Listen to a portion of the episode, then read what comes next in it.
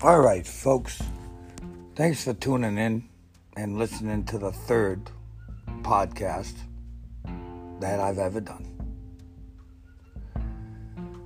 I do appreciate all of you, and I want you to understand a couple of things. I'm called Sugar Shane's daddy because my son is named Shane. And he got the nickname Sugar when he was young, and somehow, notoriously, I became Sugar's daddy. Not a sugar daddy, but Sugar's daddy. And I gotta tell you, although I appreciate the nickname, the connotations that come with it just are not worth it. The looks, the stares, the this, oh, Sugar's daddy. Oh, there he is, Sugar's daddy. Let me tell you, I do wear it with honor, but every once in a while I've just had enough of it. And that's just where that at. And that's where it's going to be. But as Sugar Shane's daddy, I have learned to rant a little, get a little mad, get a little upset at the stupid things in life that people do every single day that drives me crazy.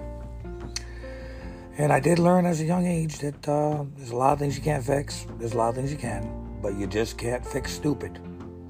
And unfortunately, stupid is around us every single day. We all have family that's stupid. We have workers that we work with that are stupid, colleagues that are stupid, teachers, students, sisters, brothers, mothers, fathers that are stupid. And you just look at them and you wonder how the fuck they get through every single day being that stupid. But you do what you could do. You sit there, you talk, you listen, you try, you do everything, and you go home and you lay down on your pillow and you go, How do they get by? Being that stupid. Just a fact of life. I hope that everybody listening to this at least is not one of those stupid people, because I know you're not or you wouldn't be listening. But with that being said, can we try to get stupidity out of society? Because it's really making things bad. If you look at politics, oh, we're not talking about that. If you look at sports, I we're not talking about that. If you look at, oh, we're not talking about that. Celebrities, oh, we're not talking about. What is going on with the world? Is everybody going stupid? Let's go. Come on. We're fucking human beings. Like, we got responsibilities for each other, raising the young, doing the right thing, being a good person, all of that. We turn into a bunch of fucking retarded monkeys. Uh, what's going on with this? I just don't even get it.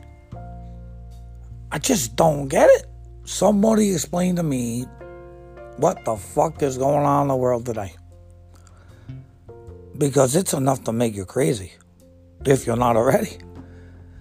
And then the media is just going to intensify it and make it even worse. So, what are we really fucking doing? Are we puppets? Are we this? Are we that? Should we be scared? Shouldn't we be scared? You might get the flu, you might get the corona, you might get TB12, you might get fucking anything. But Lord, let us live and just show us how to do it. Come on now. Stop scaring people. Bunch of bullshit and everybody knows it. Let's move on to the real world. The real world. You know, where your family, your mom, your dad, your daughter, your son, your cousin, your brother, your nephew, your family. Just think about it. Think about what really matters is your family. Now look at everybody in your family and put them in your house and say, mm, if we were all to get corona, would any of us actually die? And chances are very, very, very, very, very, very, very good that none of you will. You got a better chance of dying from the flu. Statistically, legitimately, and that's all there is to it. Just another stupid rant from a silly guy. But I gotta say, It is what it is. It is what it will be. And it will always be that. It is what it is. God bless everybody and hope to see you again.